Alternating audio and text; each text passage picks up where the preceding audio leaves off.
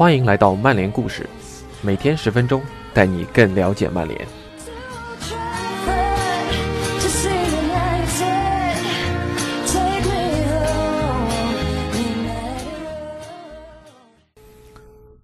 今天给大家带来这篇文章，叫做《纪念哈里·格雷格，曼彻斯特的传奇和慕尼黑空难不情愿的英雄》。这是 Andy Mitton 大叔在《四四二》杂志上。呃，为纪念哈利·格雷格而所写的文章。哈利，你是我的英雄，我这么说是认真的。乔治·贝斯特这样评价哈利·格雷格：他是一个伟大的运动员，一个伟大的人，是我父亲真正的朋友。我完全理解了哈利在慕尼黑空难时的行为，他在我心目中的地位不断上升。勇敢是一回事儿，所有守门员都必须勇敢，但哈利所做的一切不仅仅是因为他的勇敢，而是因为他的善良。格雷格周日在他的故乡北爱尔兰去世，享年八十七岁。他害怕在慕尼黑空难的每一个周年纪念日都会接到类似这样的电话。他相信有些人对他有着一种奇怪而病态的迷恋。如果他们想成为这件事件中的一部分，那他们获得的只会是随之而来的恐惧。格雷格签约曼联是在这场灾难发生前的三个月。这名曼联的伟大门将在这次事件中。成为了一个不情愿的英雄。尽管只是受了轻伤，但在随后的金属撕裂、火光四溅、一片混乱中，他确信自己已经死了，现在是在另一个地方。慕尼黑不是我的人生，他说。空难后，我被称为慕尼黑的英雄。拥有这个恶名是要付出代价的，因为慕尼黑已经成功的在我的人生上投下了一个巨大的阴影，我挥之不去的阴影。我本可以从德国那条跑道上的残骸中逃出来，但从那天起，直到现在，我一直没法逃脱出来。格雷格对事故的描述既生动又刻骨铭心。当时飞机冲出跑道近端，撞穿了周围的围栏，之后撞上一栋房子，被撞成两半。飞机的碎片散落在跑道外的湿地上。砰！他这样回忆起1958年2月6日星期四下午3点04分的情景。突然一声巨响，碎片开始从四面八方砸向我。前一秒还亮着，下一秒就黑了。没有尖叫声，甚至没有人声，只有可怕的金属撕裂声。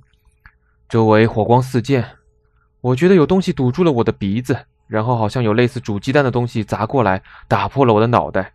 我的正面又挨了一下，嘴里泛着血的咸腥味儿，我都不敢把手举到头上。我以为我死了。来到了地狱，身边是地狱火、地狱诅咒和其他什么东西。我能感觉到血从我的脸上流下来。格雷格当时坐在飞机的前半部分，而当场死亡的二十一人中，大部分都坐在后排。他们中有几个人是特意坐到那里去的，因为他们认为后排比较安全。格雷格恢复了理智，从飞机残骸中爬出来，正好对上一名机组成员。那人大声对他喊说。如果他有脑子的话，就赶快在整个飞机爆炸前跑开。相反，格雷格站了一会儿，考虑了一下当时的情景，然后大喊：“这里还有人活着！”然后回到了那架已经变形破碎的飞机里。我可以看到远处人们在雪地里奔跑。格雷格回忆说：“他们大声叫我快跑。”突然，机长詹姆斯·塞恩从驾驶舱里走了出来，手上拿着一个小灭火器。当他看到我时，他喊道：“快跑！你这个蠢蛋，飞机要爆炸啦！”这时，格雷格听到一声哭声。我想起对面座位上有个婴儿，我开始向那些跑开的人大喊，让他们回来。我生气地喊道：“回来！你们这些混蛋！这里还有人活着！”但他们只是继续跑。我爬回了飞机，在黑暗中摸索着，偶然发现了一件小孩的外套。我想起了我的女儿。害怕在衣服下面会发现什么，幸好那里什么也没有。格雷格又听到了另一声哭声，便继续深入废墟，最终在一堆瓦砾下发现了一个婴儿。令人难以置信的是，这个孩子只有一只眼睛被严重割伤。格雷格回忆说：“我带着孩子爬了出来，朝人们一直在跑的方向走去。他把孩子交给别人，自己又回到了废墟中。他接着回忆说。”当我挣扎着过去的时候，一个女人从一堆残骸中被炸了出来。我用腿推那个女人，她的状态很糟糕，眼睛上有一个裂开的伤口。后来我发现她的头骨骨折了，两条腿也断了。当她最终恢复知觉时，这个可怜的南斯拉夫女人听到的是德国人的声音，尽管当时战争还在进行中。格雷格无法理解他周围的场景，飞机的大部分被摧毁了。他找到了同为守门员的雷伍德，他试着移动伍德，但移动不了。他还看见了阿尔伯特斯坎伦，他的伤势很重，重到我得强忍着才不会吐出来。我只能走了。我觉得他们都已经死了。格雷格开始拼命寻找他儿时的伙伴杰基·布兰奇弗洛，但他找到的是博比·查尔顿和丹尼斯·维奥莱特。我以为波比和丹尼斯都死了，他说。即便如此，我还是抓住他们的裤腰，拖着他们在雪地里走了大约二十码，离开了冒烟的飞机前舱。到处都是爆炸声，巨大的火焰直冲云霄，太可怕了。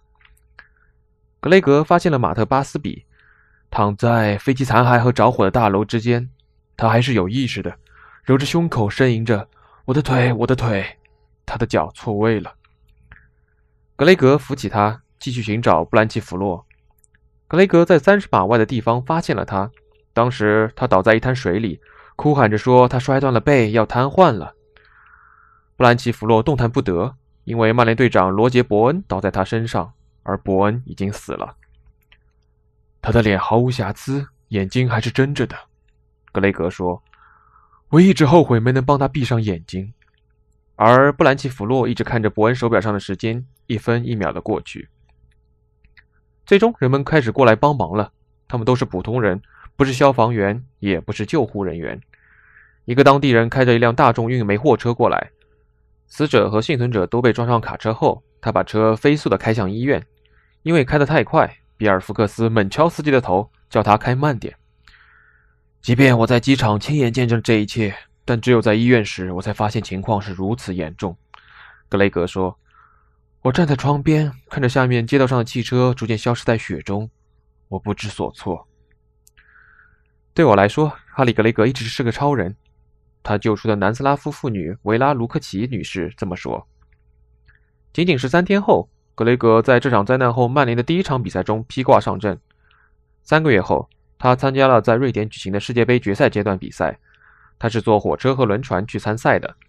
六百名记者中的四百七十八人投票。评选他为世界最佳门将，第二名是伟大的列夫·雅辛，他获得了剩余的一百二十二票。格雷格是个大胆的人，能言善辩，无所畏惧，有时甚至不太像个正统的守门员。他强调新签球员道德勇气的重要性，即球员在场上不能逃避责任。格雷格从未赢得过奖杯，慕尼黑空难摧毁了他效力过的最好的球队，他因伤错过了一九六三年的足总杯决赛。一九六四至六五赛季，曼联赢得英甲冠军的赛季，他也没有出场。一九六六年，曼联打破门将转会记录，买下了亚历克斯·斯特普尼。同年，在与巴斯比多年不和之后，格雷格离开了球队。不仅仅是他的身体素质和惊人的反应能力，让哈利成为一名伟大的门将。他的前队友帕迪·克莱兰说：“他能很好的阅读比赛，他能预测到大多数球员拿球后会怎么做。”谈论战术时，他的观点总是值得一听，这让他与众不同。因为我之前遇到过的门将对比赛战术方面几乎一无所知。在他2002年的第二本自传中，格雷格最大的愤怒指向了那些试图利用和歪曲慕尼黑惨案及其遗产的人。对于像约翰尼·贝瑞和布兰奇·弗洛这样的幸存者来说，他们被要求搬离他们的俱乐部住所。这是一场与悲伤、内疚最终于痛苦的持续斗争。格雷格原谅了当时俱乐部没能为他们提供更多的帮助。他解释说，这可能源自俱乐部当时陷入的混乱。但他谴责了接下来四十年发生的事情。他觉得俱乐部利用了这次灾难，却没有帮助灾难的受害者及其家人。经历了在史鲁斯伯里、斯旺西和克鲁的平淡无奇的教练生涯后，格雷格回到了老特拉福德，在戴夫·塞克斯顿的手下担任守门员教练。早些时候。他在吉姆·霍顿转回到老特拉福德的过程中起到了一定的作用，并建议曼联在布鲁斯·格罗贝拉加盟安菲尔德之前签下他。他总是特别欢迎新的球员。哈里是我的好朋友，他告诉我，我来球队的时机不对，因为情况正在发生变化。南斯拉夫国脚尼古拉·约万诺维奇回忆说：“他是俱乐部里最接近格雷格的人，球员们对此无能为力。哈里·格雷格是一名守门员教练，我们经常在下午一起分析录像。加里·贝利回忆说：“我喜欢这样，但其他球员认为我有点傻。哈里对我很好。我爸爸让我成为了一名门将，我的技术已经很好了，但哈里让我更加努力，让我在身心上都变得更强。他让我出击高空球，因为他是一个狂傲的门将，他自己就是这么做的。格雷格的老队友们最了解他。哈里是个严肃的人，但我全心全意地爱着他。”帕迪·克莱兰德说。他是一名出色的门将，尤其是考虑到多年来他的右肩都是受着伤，他的肩膀一次又一次脱臼，直到医生确定唯一能够正确修复他的方法是把钢钉穿过骨头。手术非常成功，但多年来哈利都无法将左手举过头顶。人们认为他坚不可摧，但他总是带着巨大的伤痛在比赛。他住在离我不远的拐角处，过去常带着他的家人过来，他们就像音乐之声里的特拉普一家。总是演奏着各种乐器。他酒量不大，但他喜欢唱歌。我从来没有听过其他人像他一样弹吉他和唱《Danny Boy》。他是一名新教徒，但他最喜欢的门将是凯尔特人的约翰·汤普森。他在1931年与流浪者队的山姆·英格里希相撞后挨了一脚，死了。格雷格有时也很有趣。曼城的门将弗兰克·斯威夫特给我上了宝贵的一课。他告诉我如何赢得最狂热客场球迷的心。格雷格说：“在古迪逊公园球场对阵埃弗顿的比赛中，我把它付诸实践。我并没有像往常那样针锋相对的恶语相向，而是试着运用那个著名的利物浦幽默。有个人当天一直叫着我的名字，我决定给他点刺激，所以我让他给我根烟抽抽。他的回答是：‘去你的爱尔兰王八蛋！’但最终他让步了，他递给我一根火柴和一支香烟。几分钟后，埃弗顿人就开始歌唱我的名字。”二零一二年，在贝尔法斯特温莎公园球场，格雷格的纪念赛吸引了很多人前往观赛，因为曼联派出了一支强大的队伍。而在这场比赛之前，格雷格为了对抗他心中的恶魔，回到慕尼黑参观了废弃的机场。因为我们离开这座大楼时所发生的一切，格雷格说着，在空空荡荡的大厅里踱来踱去，脸上露出不安的表情。曼联从一个足球俱乐部变成了一个机构。安息吧，哈利·格雷格。